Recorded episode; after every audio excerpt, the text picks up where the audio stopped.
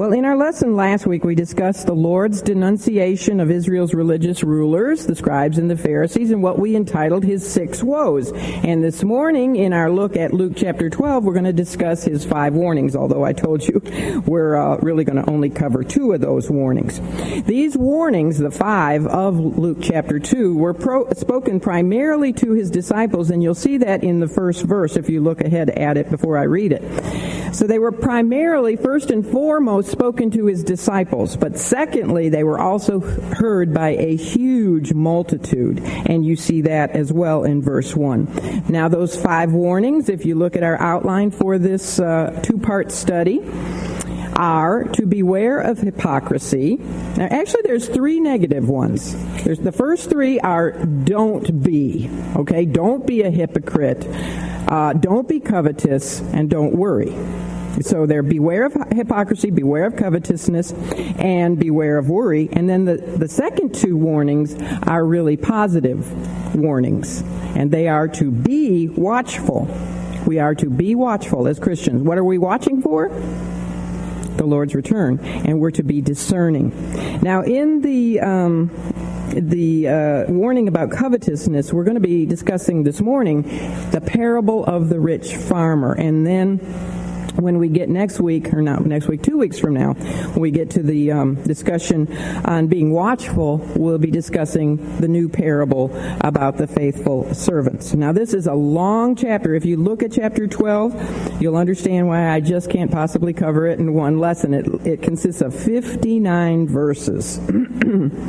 and uh, but the interesting thing is that 35 of the 59 verses we have already discussed primarily when we ta- um, learned about the Sermon on the Mount several years ago, was it, I think now? Several years ago.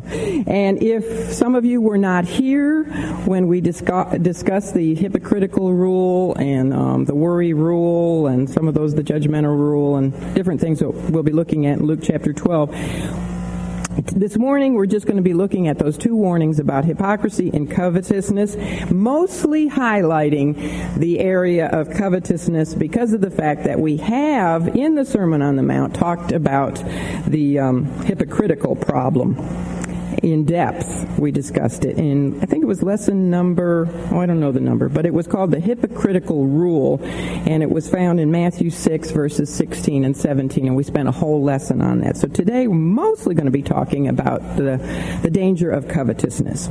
But we'll begin, because the Lord did, with the subject of hypocrisy. And for this, let's look at verses 1 to 12. You're all in Luke chapter 12? Okay, we're going to be looking at verses 1 to 12. It says, In the meantime, when there were gathered together an innumerable multitude of people, insomuch that they trod one upon another, he, Jesus, began to say unto his disciples, First of all, so he's speaking primarily, first of all, to his disciples. And he says, Beware ye of the leaven of the Pharisees, which is hypocrisy. For there is nothing covered that shall not be revealed, neither hid that shall not be known. Therefore, whatsoever ye have spoken in darkness shall be heard in the light, and that which ye have spoken in the ear in closets shall be proclaimed upon the housetops. And I say unto you, my friends, be not afraid of them that kill the body, and after that have no more that they can do. But I will forewarn you whom ye shall fear. Fear him which after he hath killed hath power to cast into hell. Yea, I say unto you, fear him. Are not five sparrows sold for two farthings, and not one of them is forgotten before God? But even the very hairs of your head are all numbered. Fear not, therefore, ye are of more value than many sparrows.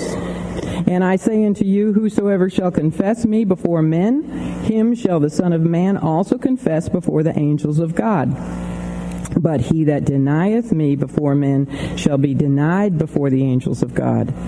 And whosoever shall speak a word against the Son of Man, it shall be forgiven him, but unto him that blasphemeth against the Holy Ghost, it shall not be forgiven. What is that called? Right there, verse 10. The unpardonable sin, exactly. And we did also discuss that in the Sermon on the Mount. And when they bring you unto the synagogues and unto magistrates and powers, take ye no thought how or what thing ye shall answer or what ye shall say. For the Holy Ghost shall teach you in the same hour what ye ought to say. Okay, stop right there and then you can go back and look at verse 1. The first thing that we notice here is that the Lord was still very, very, very popular with the crowds. And where is he now, by the way? Is he up in Galilee? He's in Judea. He's down in Judea. All right. So he's, and he's very popular with the crowd. So, so much so that this crowd, this particular crowd, whenever this took place, was innumerable. It, there were so many in the crowd, people couldn't be counted. And they were literally trampling over one another to get to hear and to see Jesus, although it was probably mostly because they wanted him, they wanted to see him perform some kind of a miracle or they wanted him to meet a personal need you know, something for them. And we're going to see this evidenced by a man who came to Jesus and he was concerned about a personal matter, and that is in verse 13. Maybe they were even hoping to witness another confrontation between Jesus and their prestigious religious rulers, because that was always very entertaining to behold, wasn't it? And to listen to a confrontation between Jesus and the scribes and the Pharisees. But the Lord had his heart at this point in time set on warning his disciples, and this may be including the 12 and the 70 about, and, and also any of those in the crowd who had ears to hear, about some of the most dangerous problems that a person can encounter that will keep him or her from living a righteous life. And these things are not those that come from without. They, they're not those that attack us externally. These are things that come from within our own selves. Things like what? Hypocrisy, covetousness, and, oh no, worry. and he started out speaking about hypocrisy. And because he was speaking first and foremost to his disciples, as we're told in verse 1, this tells us that hypocrisy is even a danger among followers of Christ, isn't it? It's a danger that even Christians can fall into. All three of these dangers are dangers that Christians can fall into hypocrisy, covetousness, and worry. Now, the Greek word, you all know this. The Greek word hypocrite refers to one who wears a mask. It refers to an actor or one who pretends to be somebody that he or she is not. And there, of course, are hypocrites in all walks of life, aren't there? All different walks of life because there are people everywhere who are trying to impress others at the expense of hiding who they really are, hiding their true selves. Now, a religious hypocrite is a person who tries to appear more spiritual than he truly is. And of course, as we know, who were the who were the experts at doing this? Right, the scribes and the Pharisees. And of course, there were always exceptions. But by and large, the scribes and Pharisees were a bunch of um, religious hypocrites. And Jesus said so to their faces. He said so to their faces. He called them hypocrites on many occasions. And he did that before he ever spoke about them to the masses. You know, did, it wasn't like he was talking about them behind their backs. He told them right to their faces, and then he also shared this with, with the crowds of people. But he was particularly concerned here that his disciples would not be tempted to gain popularity. I mean, here they are surrounded by this huge, innumerable crowd of people. He's concerned that they won't be tempted to gain popularity by trying to please the crowds or by being tempted to maybe avoid trouble for themselves, especially after he was gone. He knew he was leaving them shortly. They didn't know that, but he knew that. So he was concerned that they wouldn't try to avoid trouble for themselves by trying to please the scribes and the Pharisees by compromising on truth. You know what? The, I, I, thought about this, or the the other way that they could have been um, tempted to be hypocrites would be, um, you know, once he left and the church is going to be founded on them they're the, like the foundation for the church, and people would hold them up in high esteem, even though the scribes and the Pharisees would want to persecute them, and they might be tempted to compromise with them. On the other hand, because they were going to be somebodies in the church, they could be tempted to um, be high and mighty spiritually and act more spiritual than they really were, right? And be hypocrites that way in front of the church. You can be hypocrites out there in the world and uh, compromise the truth. You know, you might be a Christian in a crowd of unsaved people and you're covering up wearing a mask that you're not really such a fundamental Christian, you know, like you really are inside. Or you can be in the church and be um, acting more spiritual than you really are. And this would be, you know, there's a temptation on both sides. But I got to thinking about, you know what, one of the greatest deterrents to hypocrisy is humbling experiences. And I got to thinking about why so many of the Lord's apostles had these humbling experiences. For example, Peter had many of them, didn't he? Especially when he denied the Lord. That was a very humbling experience for him.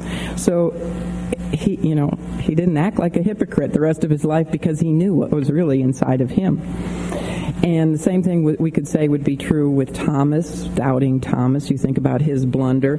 And James and John, they had several humbling experiences when they wanted to call down lightning and make crispy critters of all those Samaritan people. And then when they were arguing over who would get the best seats next to Jesus when he came into his kingdom, those were humbling experiences for them. And Paul, why do you think Paul said that he was the chief of sinners?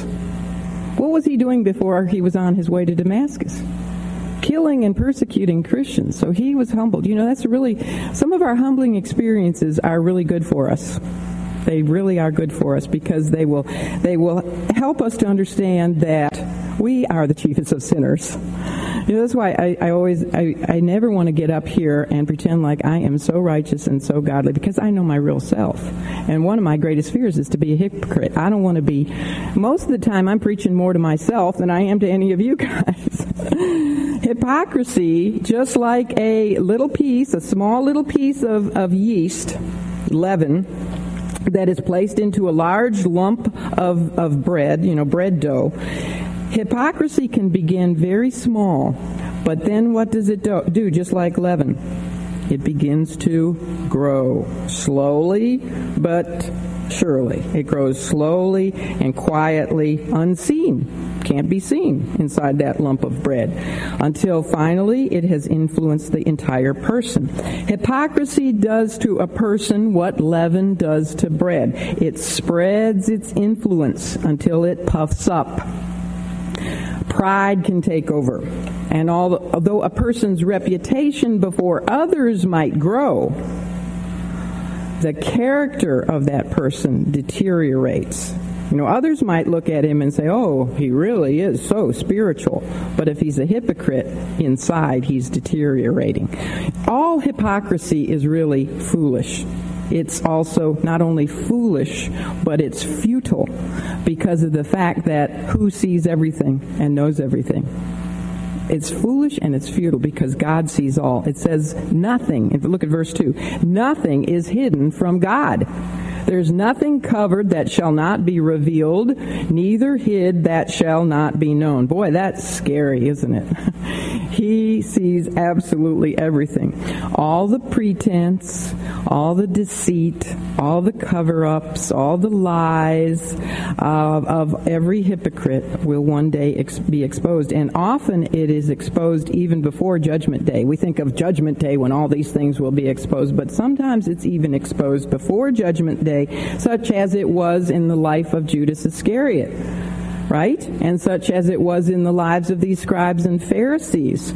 And even in the lives of, of, believers. I think of Ananias and Sapphira, who lied to the Holy Spirit, and they were cut off right then and there. They were being hypocrites, pretending they were giving more to the church than they really were. The outward actions of all that we do and all that we say are, are not the only things that are judged by God because he sees and judges even the deep secrets of our hearts. The hypocritical religious rulers of Jesus' day seem to have forgotten that truth. And that's an all important truth that God sees the heart. He knows everything.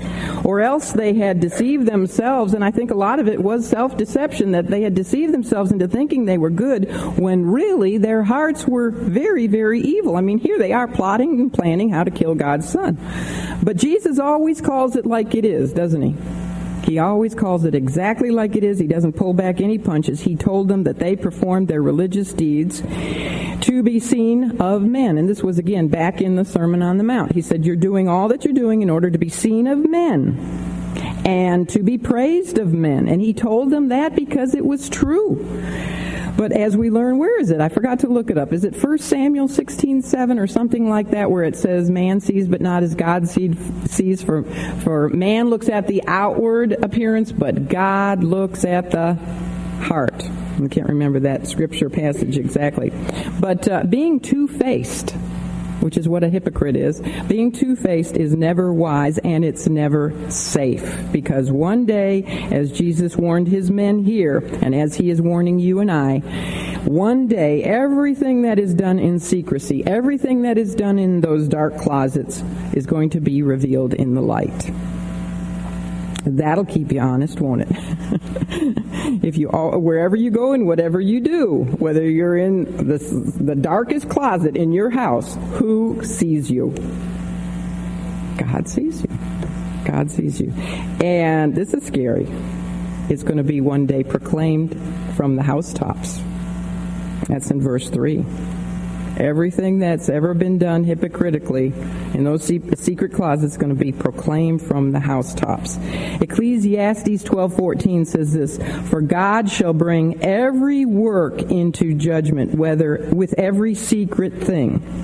Every work into judgment with every secret thing, whether it be good or whether it be evil. Now, there's a little bit of comfort in that passage because it says even those good things that you do in secret that nobody knows about. There's a lot of good that gets done, but nobody ever knows about it, right?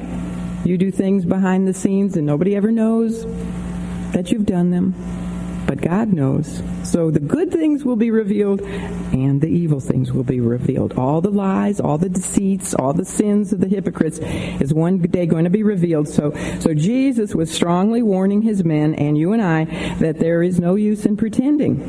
Absolutely no use in pretending or compromising. You know, don't act like less than a Christian so as not to offend somebody or uh, so as not to be per- persecuted. And don't act more spiritual than you really are so that you will be praised by others. Because everything one day is going to be um, brought in the open. You see, fear now, the Lord goes on to talk a lot about fear. Fear is often what causes people to be hypocrites. I asked my husband this morning, I said, think about hypocrites. What do you think is the bottom line for a person being a hypocrite?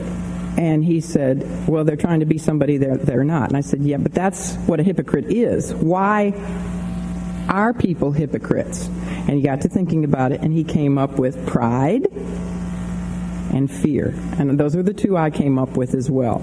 Jesus goes on to talk here about fear.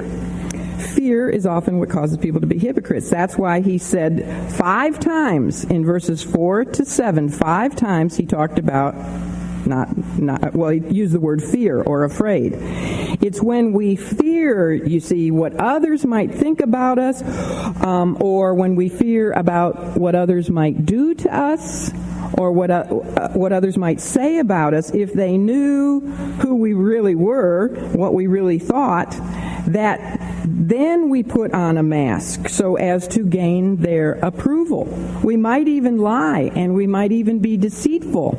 And deceit is at the heart of hypocrisy in order to gain their approval and their acceptance and, and um, not be ostracized or rejected or hurt.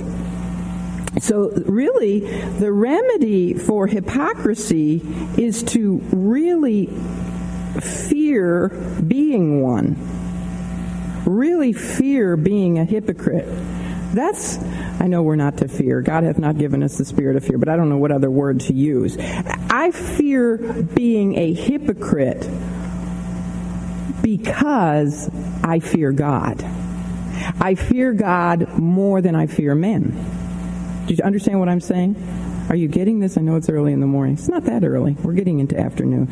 But really, I think that's a good, healthy fear to fear being a hypocrite. Um, and to put the fear of God before the fear of man. The fear of man often does and can so easily cause what? A snare. Proverbs 29 25 says, The fear of man brings a snare. And that is so true. So many people are hypocrites because they fear men and they fear what others will think. A lot of people, too, are hypocrites because of pride, as the scribes and Pharisees. I think that was more of their problem was their pride than anything else. But please, if you if you are not genuinely a Christian and you have that little seed of doubt in your heart and you you think, well, I'm, I just it would be too fearful to ever say, I don't think I'm really saved, and to go forward in church if they have an invitation or whatever, just to even tell somebody about it. I don't really know if I'm a Christian. So many people, I think, don't do that, um, and they sit there and they keep attending church and they're hypocrites about it because of why? Because they're afraid. Maybe they've been going to church all their lives and they say, well, I just be, what would people think? if Catherine Caldwell went forward and said, I don't know that I'm really saved. I mean, that that's not only a pride issue, but it's a fear issue, isn't it? Fear of what other people would think. So let's remember, put the fear of God above the fear of man and do what we have to do and be real with ourselves, open and honest and real with ourselves.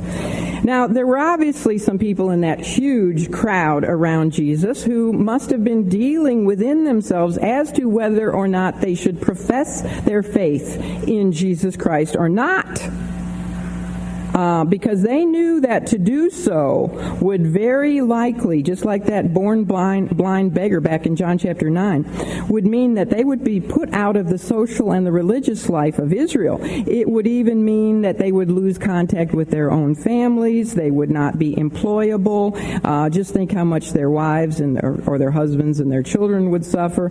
It was a very high price to pay at this point in time because the religious rulers, if anybody was associating or claiming to be a follower of Jesus, they were saying, like the blind man, you know, they were going to be desynagogued.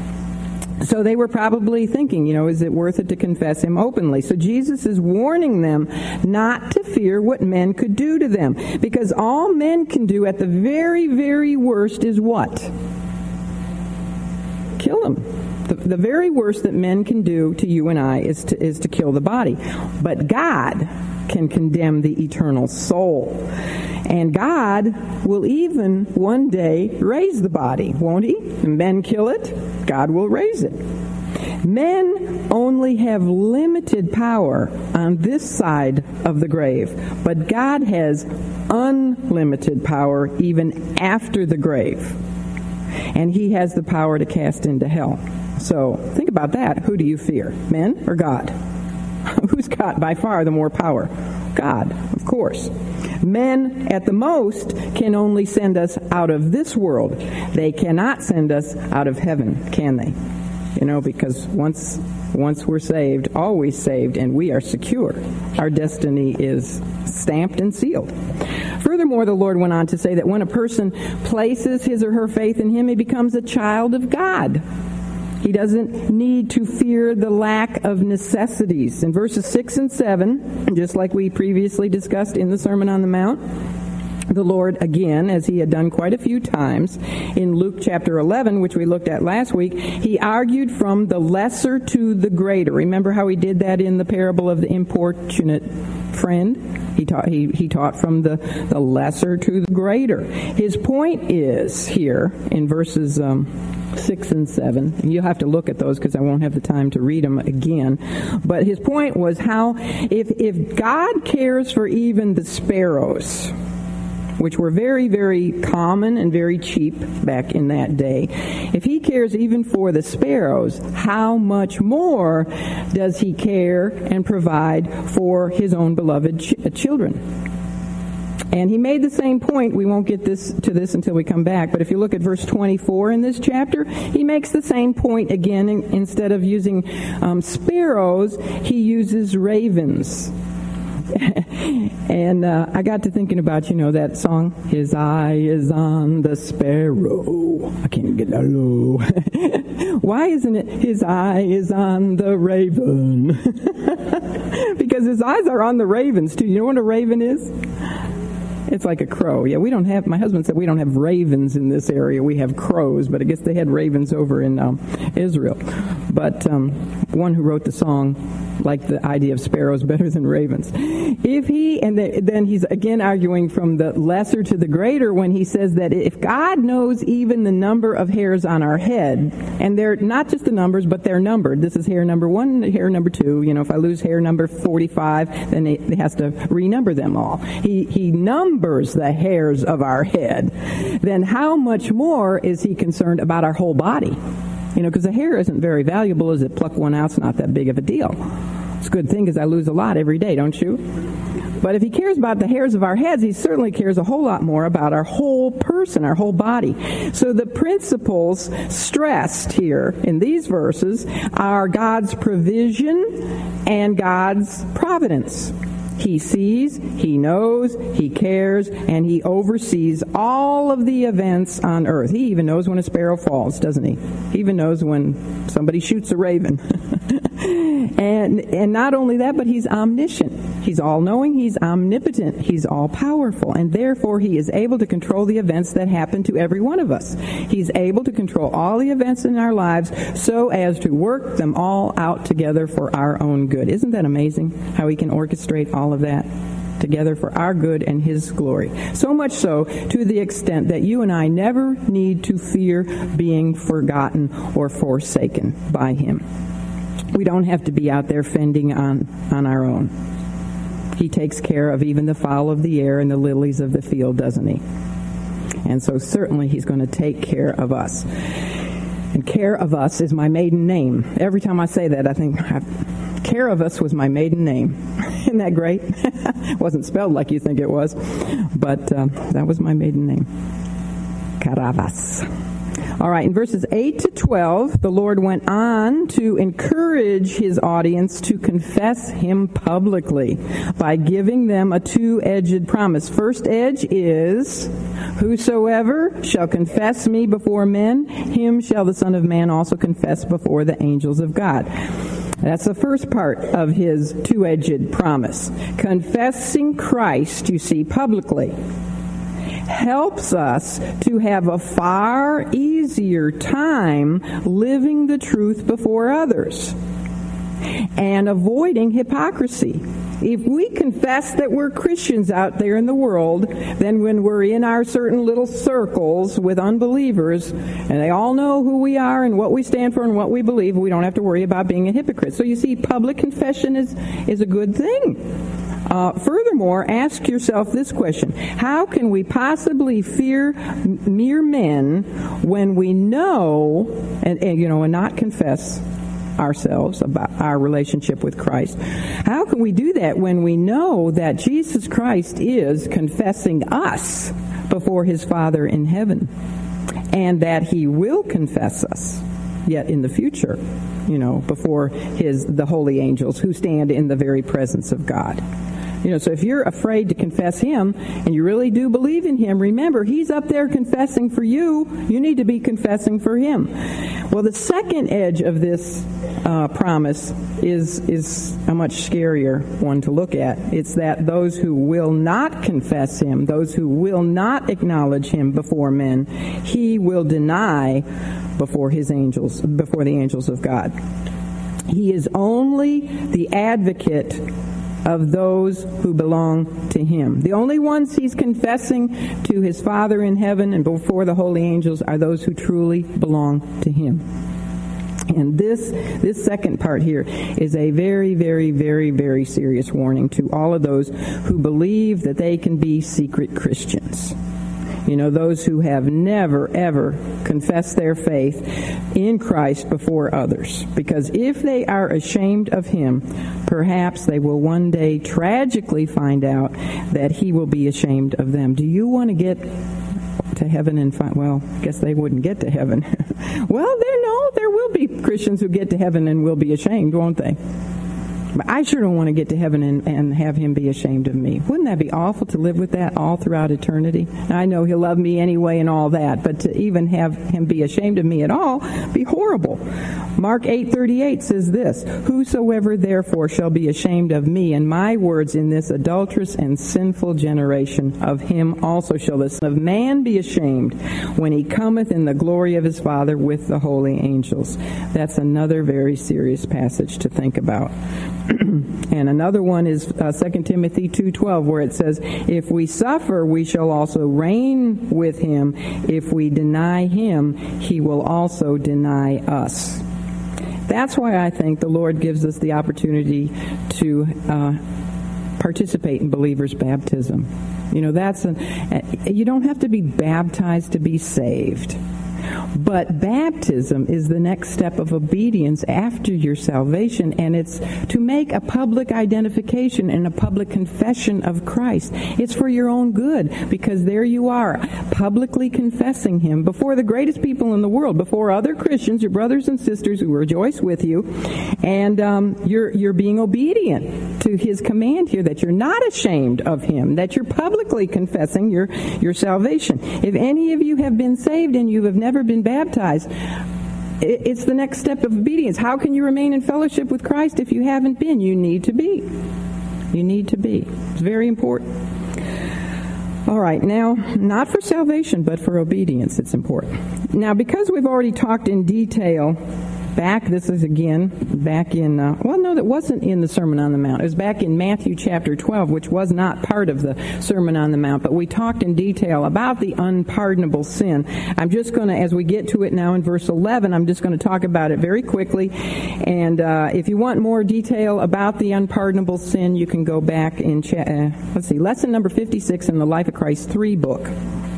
But the unpardonable sin is this the unpardonable sin is committed with a person's complete and final rejection of the plea of the Holy Spirit to turn from sin and to turn to Christ for their forgiveness and salvation. So it's when you reject the um, prompting, the convicting work of the Holy Spirit about your sin and your need to turn to the Savior. And you do that, you either do that so much so that your heart gets hardened, uh, you harden your heart, and then God turns around. Finally, you've hardened your heart so many times that He hardens your heart. And at that point, you've committed the unpardonable sin. Or you go to your deathbed without having accepted Christ. And once you've died, you've taken your last breath, and you've rejected Christ, there's no second chance. You've, you've, you're unpardonable. But there are people, you know, Genesis 6 3 says that God's Spirit will not always strive with man. There were people in the Bible, given as examples to us, who did commit the unpardonable sin before their deathbed, such as Pharaoh of Egypt. He was one. And uh, Judas Iscariot was one. And some of the scribes and Pharisees, I believe, and the chief priests who knew who Jesus was, and yet they they they they just kept rejecting the prompting of the Holy Spirit, and they finally crossed over that line. We don't know where that line is, but God does. So that, in a nutshell, is um, what the eternal, what the unpardonable sin is. But do you know what? Good news is that a genuinely saved person cannot ever commit the unpardonable sin. Now, I've had people in the past that have thought, oh, um, the unpardonable sin is what do you hear a lot? Suicide. Some people have thought that the unpardonable sin was suicide or adultery or murder or whatever, something like that. But um, that's not true. That's not true. There are saved people who have committed suicide. If you're saved, you can never, ever commit the unpardonable sin. And another thing, if you're really concerned and worried about committing the unpardonable sin, you probably have not committed it because you wouldn't be worried and concerned about it if the Holy Spirit wasn't working, still working on you. All right. Well, in contrast to those who blaspheme the Holy Spirit, as Jesus just talked about in verse 10, followers of the Lord are benefited by the Holy Spirit of God because, and this is what he talks about in the next two verses, 11 and 12, because they receive divine assistance in times of hardship and in times of persecution. Jesus did not want those who were thinking of making the right decision regarding him. He didn't want them to allow fear to prevent them from doing so you know, like fear of the, what the scribes and Pharisees might do to them. So he went on to promise them divine assistance when they needed it, when they needed that extra strength and grace, especially in times of persecution. And would the early church go through times of persecution? Yes, indeed, they would. But he's telling them they wouldn't be alone. And of course, here, primarily, he's speaking to his apostles and the other 70 disciples. He's telling them, um, you won't be alone. Notice that he didn't promise that they wouldn't face persecution or that they would not be excommunicated. In fact, he prophesied that they would be. He said, when they bring you unto the synagogues and unto magistrates and powers. In other words, this is a prophecy. You are going to be brought before those in power. And were the apostles? Yes, they were. They, and we could go through the book of Acts and show you how many of them were brought before people like this. And he's saying at that moment in time, when that happens, the, the Holy Spirit is going to benefit you. The, the Spirit of the living God would be with them to give them that extra strength. You might think, how could I ever even have stand without my knees just giving away underneath me? You know, they'd be they'd be um, shaking so bad I'd fall down on my face. I'd be so scared. But God gives, when you need it, that extra grace, that extra strength, that peace that passes all understanding. And not only that, but the Holy Spirit will even give them the words to say. And have we found this to be true in history? Many times you can look at, like my husband was talking about Sunday school yesterday, the Foxe's Book of Martyrs and see how many of those men and women who died as they're dying, the wonderful testimonies for Christ that they gave. Now that came from above. The Holy Spirit gave them those words and the grace and the power to die, giving a strong testimony for the Lord. And we saw this in the first martyr, Stephen. Man, talk about beautiful words as they're just about ready to stone him to death. Just listen to what Stephen said in the book of Acts. So that's a wonderful benefit, isn't it?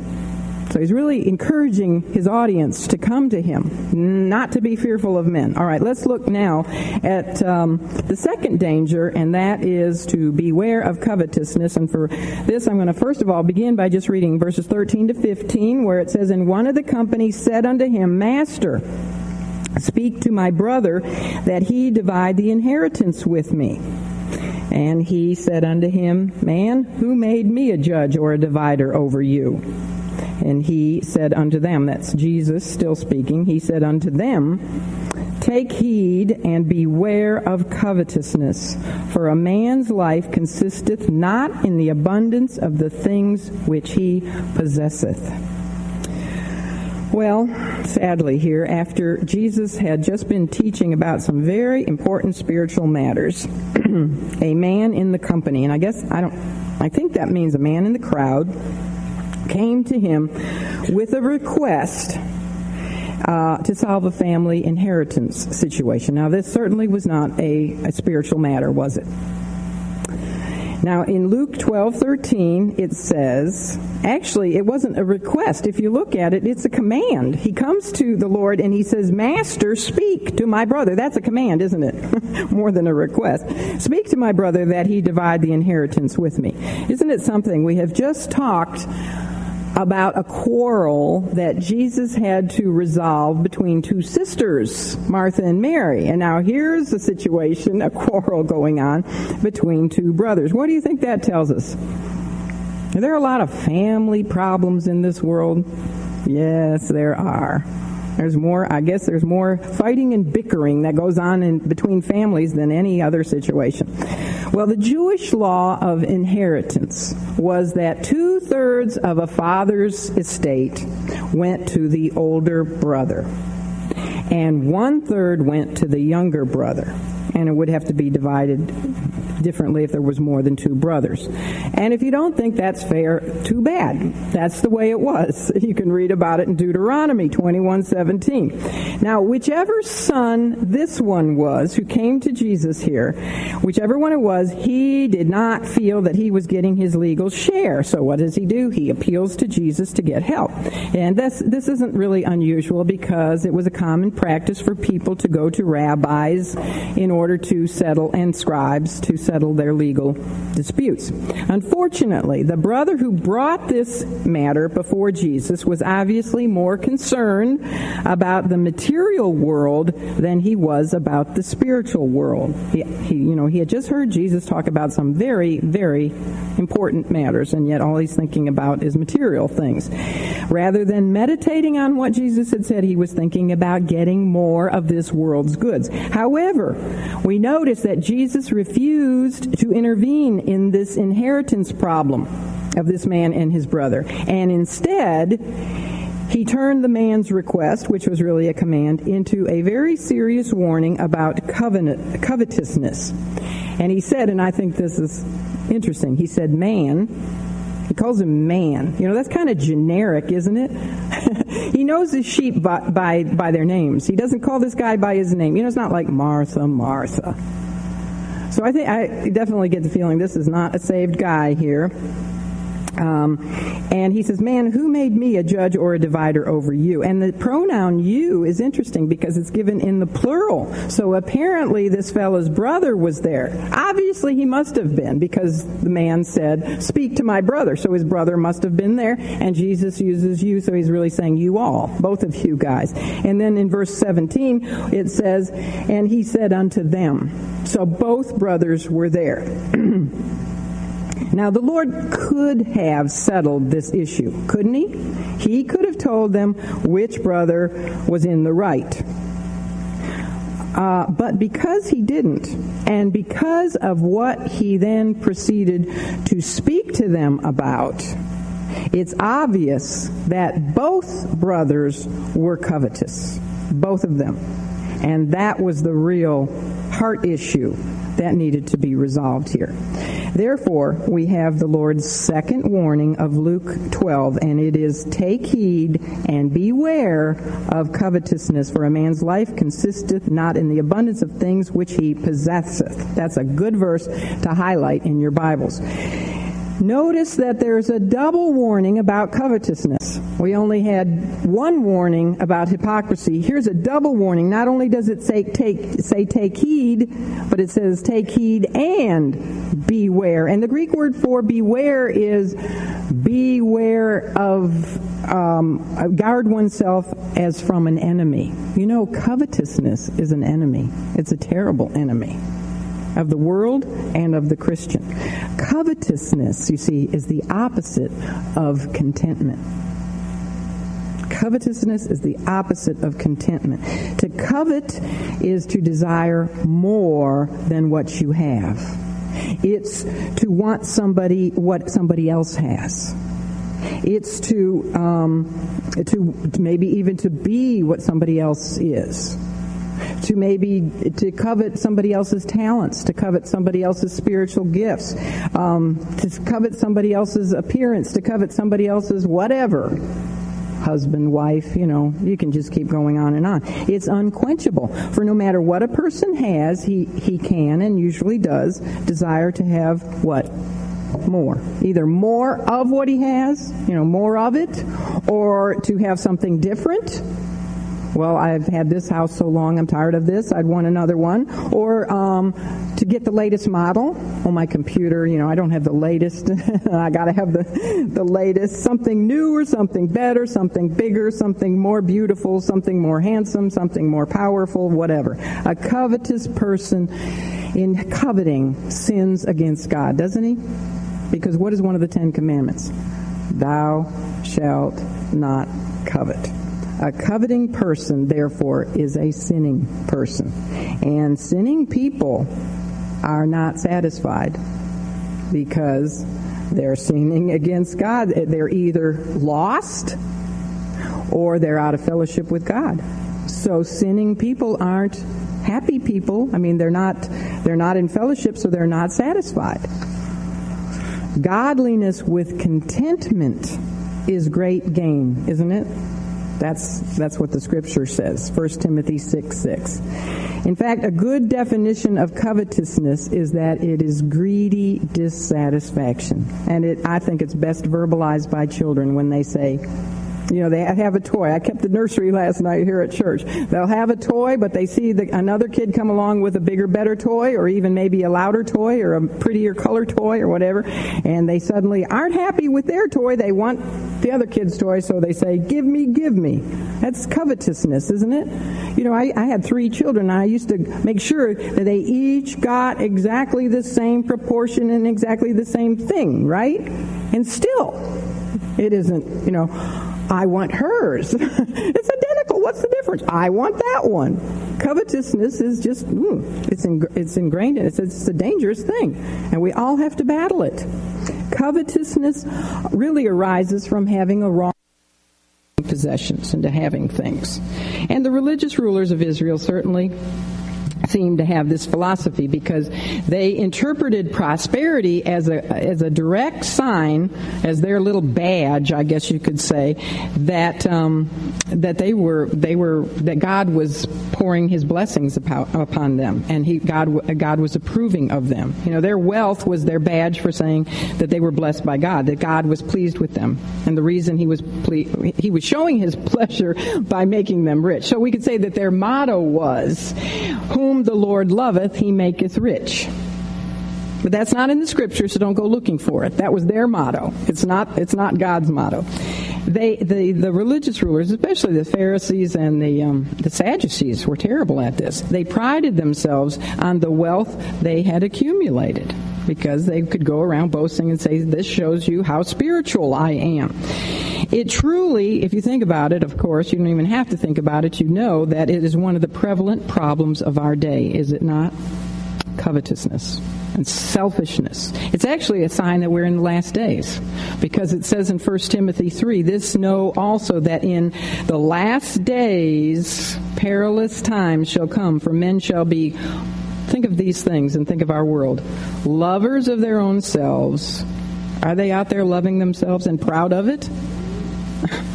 it's all about me and self esteem and all that kind of stuff. Men shall be lovers of their own selves, covetous. That's the second thing mentioned. Not hypocrisy, but covetousness. You know, you never can have enough. You always want what somebody else has. That's, that's the world out there. That's what advertisement is all about. Don't ever be satisfied. You always have to get more. Um, uh, boasters, proud, blasphemers, disobedient to parents. Have you ever seen anything like it in your life? I would never have. I would never have said a word to my mother and father in disrespect. And I was not raised in a Christian home. I wouldn't dare, but nowadays it's just unbelievable the disobedience to parents. Unthankful. That's the next one. Are people unthankful? Very much so. Especially young people, they just think that they deserve it all and not even thankful for it. it says unthankful, unholy, without natural affection. And boy, could I get off on that one. Without natural affection for either in the womb or out of the womb. I have never seen anything like it before. I mean, I. I guess I can understand sometimes men not having natural affection toward, but nowadays it's even mothers not having natural affection toward their own offspring. It's just gotten bizarre, crazy. So Jesus warned these two fighting over their inheritance brothers about another prevalent danger besides being hypocritical. He taught them about the danger of covetousness. People who focus on the things and the, the uh, power and the position and the prominence, the prestige, etc., etc., that money can bring um, are in great and very serious danger of losing the far more important things that money cannot buy. And this is exactly what happened to the rich farmer in the very famous parable that the Lord gave in verses 16 to 21. Let's look at that. And he spake a parable unto them, saying, The ground of a certain rich man brought forth plentifully. And he, the, the rich farmer, thought within himself, saying, What shall I do? Because I have no room where to bestow my fruits. And he said, he's talking to himself, and he said, This will I do. I will pull down my barns and build greater, and there will I bestow all my fruits and my goods. And I will say to my soul, Soul, thou hast much goods laid up for many years. Take thine ease, eat, drink, and be merry. But God, interfering God, but God said unto him, Thou fool, this night thy soul shall be required of thee. Then whose shall those things be which thou hast provided? So he is that layeth up treasure for himself and is not rich toward God. This parable, this is the uh, 20th recorded parable in our Life of Christ study, shows the folly of those who make this world their all. Okay? It's about a certain, notice that word certain again. There was a certain farmer who was wealthy already, and he got even wealthier. But his wealth was not the indictment of this particular farmer. You know, the Lord Jesus never condemned someone for being rich. He didn't condemn the farmer for being wealthy. Why? Because it is not the wealth in itself that is evil. Money is not the root of all evil, is it? Money is just an intangible. It's just a thing. money's not the root of evil. It is the love of money. that is the root of all evil.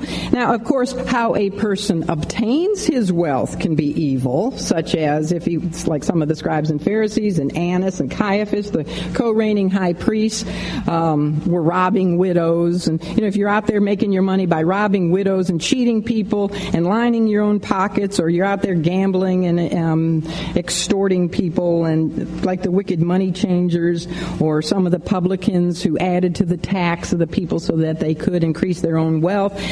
But this wasn't the case with this particular farmer in this parable. He did not obtain his wealth in any evil way. He got it through honest, hard labor. How did he get it? He was a farmer. Can't think of anything more honest and hard work to be a farmer, especially back in those days. They didn't have the modern air conditioned tractors and combines like they have today. It was hard work. So, and he, not only did he obtain his wealth honestly, but it was greatly blessed by God. I mean, after all, who gave him the sunshine and the rain and everything to grow the crops in the good soil? Another factor to consider, however, is how a person uses his money. How he uses his wealth and not the wealth itself will determine whether there is evil or good in the situation. Although the farmer in this parable did not obtain his wealth through fraudulent or malicious ways, it's not how he got it. Yet his attitude toward his riches and the way he wanted to use his wealth was evil. You see, this farmer, this rich farmer, loved money and he loved himself. He loved money and he loved self. So really, he broke the first two great commandments. He didn't love God with all of his heart, soul, mind, and strength, which is obvious, we'll see, and he didn't love his neighbor as himself, or he would share some of his money. You see, the fact that a person is wealthy or poor does not in itself say whether that person is good or evil. The Lord sends the rain on both the the um, the wicked and the righteous. His sun shines on both the just and the unjust, doesn't it? However, all men, whether they're rich or poor, will have to answer to God with what they have done with their riches, with what He has blessed them, with what He has blessed them. Whether they're rich or poor, they're going to have to give an account with what they did with it. Now, the wicked reveal themselves by misusing their blessings, whatever level their blessings are. And everybody in the world gets the sunshine and the rain, okay? But whatever their level of blessings, they reveal their evil if they misuse their blessings for their own selfish purposes. So they exchange their blessings for a curse. And by the, the, the way the sad by the way the sad thing um, with regard to covetousness is that it is just a mu- just as much of a problem for the poor as it is for the rich. You know that, right? Does it, covetousness is not just a problem of the rich. This example is about a rich man. But I would say that even poor people might have a bigger problem with covetousness than rich people. Because poor people, a lot of them, not all of them, if they're godly, no matter whether they're rich or the poor, if they're godly and righteous and Christ-like, they're going to be content with whatever they have and be thankful for it. But poor people can covet sometimes more than more than rich because they, they covet what they don't have. so the only righteous way to be is to be rich toward God, as Jesus said here in verse 21, and um, to use whatever we have. If we have a lot, you know, or if we don't have a lot, but to use what we do have to lay up treasures where? in heaven, you know, and use what we have to do good works for, for God's glory, to build up His kingdom, and to help out others. But this parabolic farmer, um, he wanted to use it all on himself. He wanted to rich, eat, drink, and be be merry. And he notice he was rich even before his land brought forth plentifully in verse 6. Now, the word plentifully in the Greek is where we get our English root word for euphoric. You've heard that word euphoric, E U P H O R I C. In other words, this man's land on this particular growing season produced a crop that was beyond his wildest expectation. I mean, it produced euphorically. But his prosperity became his perplexity. His wealth only caused him additional problems and additional worry. What would he do with all this extra grain that he had obtained? I mean, poor guy had a terrible problem. What am I going to do with all this extra money? his present barns weren't big enough to store his euphoric crop. You know, did you know that wealth can often cause problem more problems than it solves? If you don't believe me, probably talk to some of these people who have won these lotteries and see if they don't have more problems than before. Talk to some of the Hollywood crowd and see how happy they are with all of their wealth. A lot of times it just brings bigger and more problematic bills bigger bills to pay instead of smaller bills to pay. It can also lead, and we see this very prevalent in our society, it can lead to a lot of living for sensual pleasures as we'll discuss in a minute. It can lead to relationship problems. I mean, what was it doing here in this situation? These two brothers are fighting over money, over their father's inheritance. Isn't this what happened with Abraham and Lot? Things were going great for those guys until their cattle and herds increased so much that they had so much substance that they couldn't even live together. And it was a, it became a very terrible problem for Lot because he chose wrong. But it, we also, it also became a problem with Jacob and Esau, another pair of um, brothers. So now the rich farmer had a new problem, which he talked over within himself as he worried and he pondered about what to do. And the word thought in verse 17 is given in the imperfect tense, which means he was he was just that's all he could think about day and night. First thing in the morning, he got up. All he could think about is his wealth and the related problem of where he was going to put it all. And uh, as we hear him speaking to himself, we certainly pick up on the fact that his world was centered around himself. How do we pick up on that? Well, first of all, who does he counsel with? Himself. He said, you know, he's even talking to his soul. Soul, hey soul, what do you, what do you think we're going to do about? It? Have you ever talked to yourself like that? Never thought about doing it that way, but uh, he doesn't counsel with God. He doesn't even talk with his wife about his situation or his sons if he had any, which he probably did. He he um he, talks to himself, and failure to talk with God about our problems is not going to solve our problems. In the long run, it's really going to increase our problems. You know, if you have a covetous problem, talk to God about it. Don't talk within yourself about it. This man didn't even consult his family or wise, you know, godly counsel. He just talked to himself. Notice how many times he used the personal pronoun I and my. It's amazing. Go through what he says, and it's all about I, I, I. I will, I will. My barns, my, my uh, goods, my fruits, uh, my soul. He says it 11 times he uses the personal pronoun. What's he all about? Himself. And the only thing he really got right was the part about his soul being his soul, which he should have paid more attention to. But rather than thinking about his soul, he was consumed with thinking about his wealth. How many people do you think there are in this world who the first thought they have in the morning when they wake up is, mm, got to check the stock market today? Got to see how my financial portfolio is doing. How many people have their happiness riding on their financial situation? or um, looking forward to that day when they have finally accumulated enough that they can retire and come and live in Pinehurst and, and golf. Uh oh, don't step on toes. And there's nothing matter with that. There's nothing the matter with that. But there is if these people do not take time for the spiritual well being of their own soul, the only thing that they really do possess. And that was this farmer's problem. And notice that the farmer lacked any thankfulness or gratefulness to God for his prosperity. He was consumed with thinking about the burdens of his wealth rather than the blessings of his wealth. Instead of thanking God, I mean, who, after all, who was the one who was responsible for his great crop that year, his euphoric crop? God.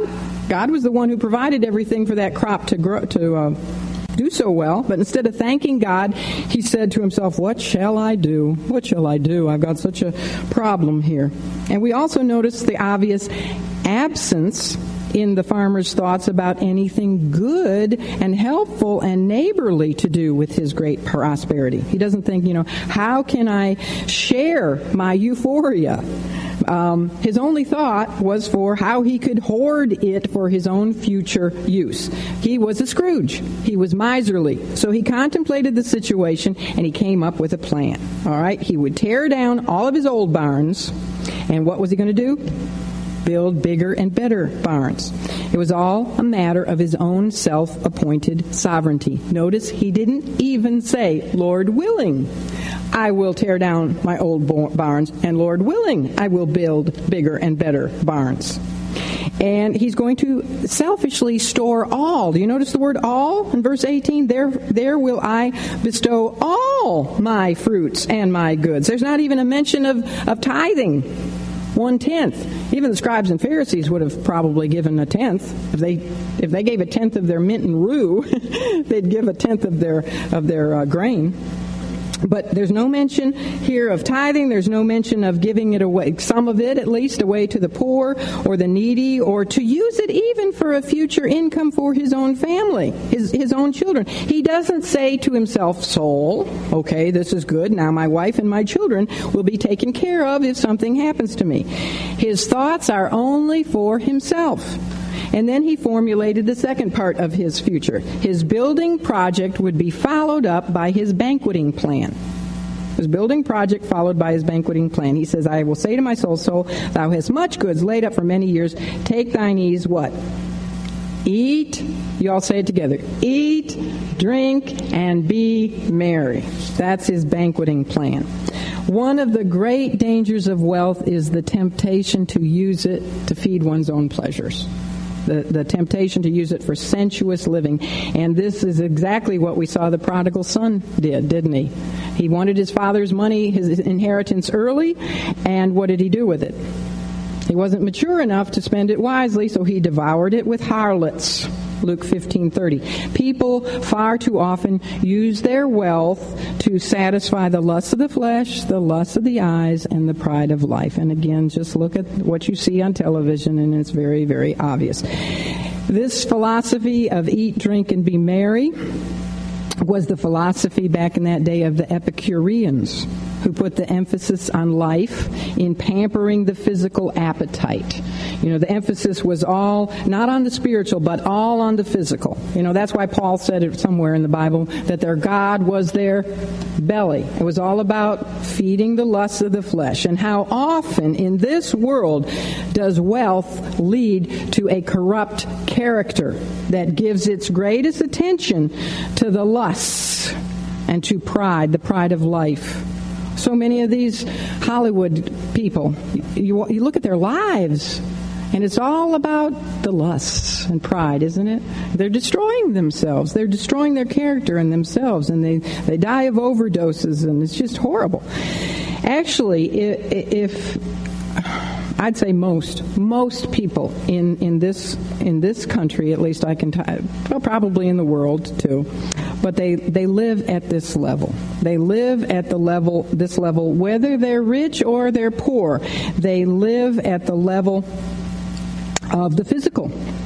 They don't rise above their physical desires. All day long, if you go through their life, everything is about feeding, feeding, feeding the lust, you know, the belly, the desires, what I want, what I need, what I want to see on television, what I want to do today, and they exclude anything having to do with the spiritual level.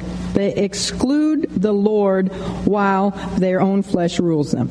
The rich farmer talked to his soul and thought that he could satisfy the needs of his soul by feeding the lusts of his flesh. But what did Scripture say? What did Jesus say to Satan? Man shall not live by bread alone, but by every word that proceedeth out of the mouth of God. What satisfies man? Every word that proceeded out of the mouth of God. If you want true satisfaction, you're only going to find it in feeding on spiritual food that comes from this word, the Bible. There's no nutrition for the soul in the eat, drink, and be merry diet. You know, we have a lot of diets out there, don't we? You know, the South Beach diet and the Weight Watchers diet and all these different diets, but you, are never going to satisfy the nutritional needs for the soul by the eat, drink, and be merry diet. That's one diet you want to avoid. I think it's only going to make you fat anyway eat, drink. so this rich farmer supposedly had it all figured out. He would do as he pleased to please himself, and he would set, he would set, be set. He'd set back. he'd sit back and he'd be set for many years to come. There's only one thing he forgot. He was not the captain of his own ship. He uh, was not the master of his own fate. Who was? God, of course. And God will have his say, and God will have his way, no matter what the plans of men. After all the plans of this rich farmer were laid out in his mind, the Lord Jesus then said those two words verse 20. But God. And ever, whenever we see words like that, in the scripture, remember it said, but Martha.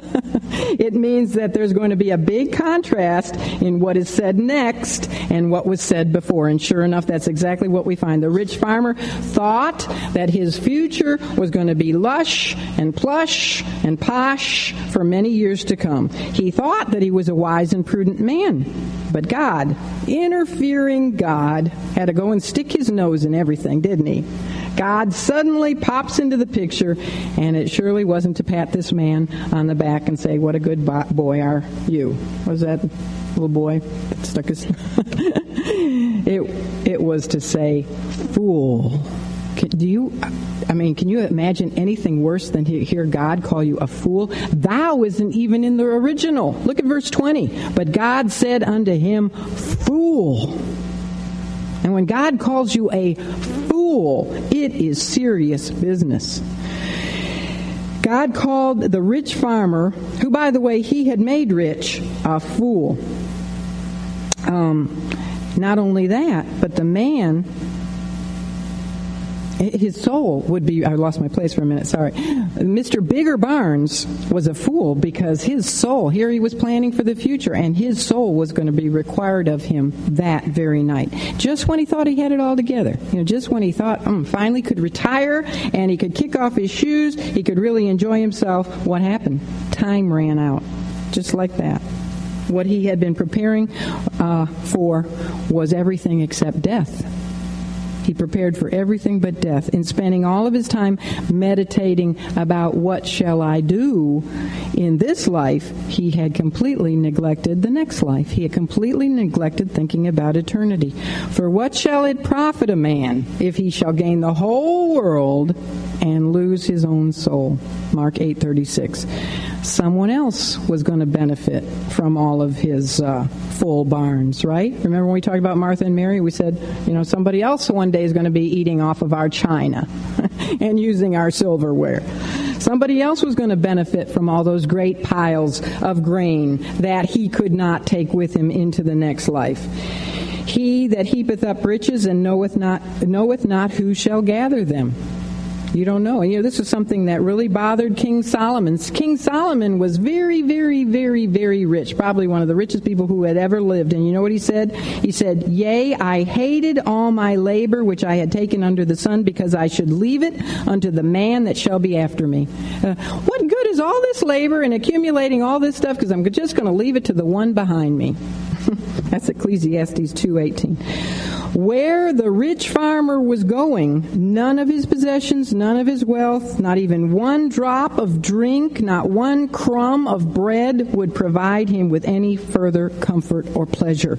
Of all of his assets, he had only one of continuing value. And what was that? His soul, right. Only his soul was destined to live on. You know, the greatest tragedy of this story really is not what the man left behind. The greatest tragedy of this story is uh, what lay before him. Not what he left behind, but what lay before him because God had called him a fool. And who was a fool in the scripture? Does he ever call a saved person a fool? The fool is the one who says in his heart, There is no God. You see, this man was living his life like there was was no God.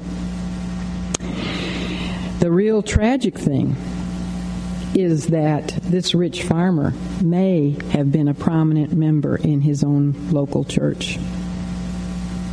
Think about that.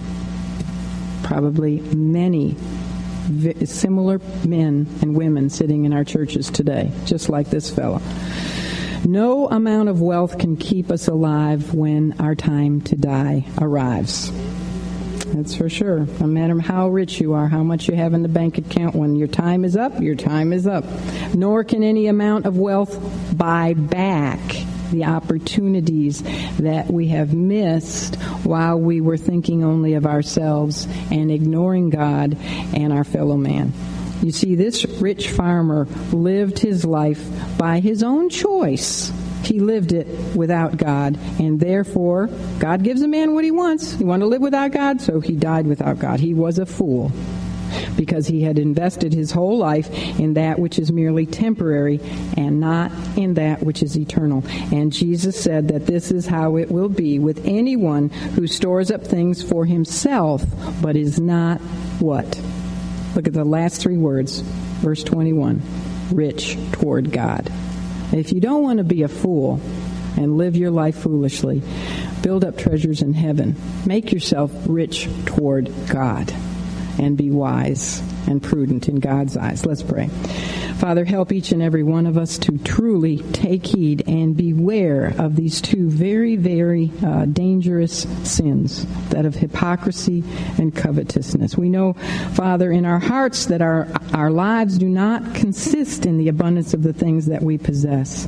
So help us, teach us, Father, to not be so consumed and concerned about laying up treasures for ourselves, but to be rich toward God, to seek first your kingdom and your righteousness, and then leave all those added things to your discretion. And to be thankful if you do give them to us. To be thankful and to be content with whatever we had. Oh Lord, teach us contentment.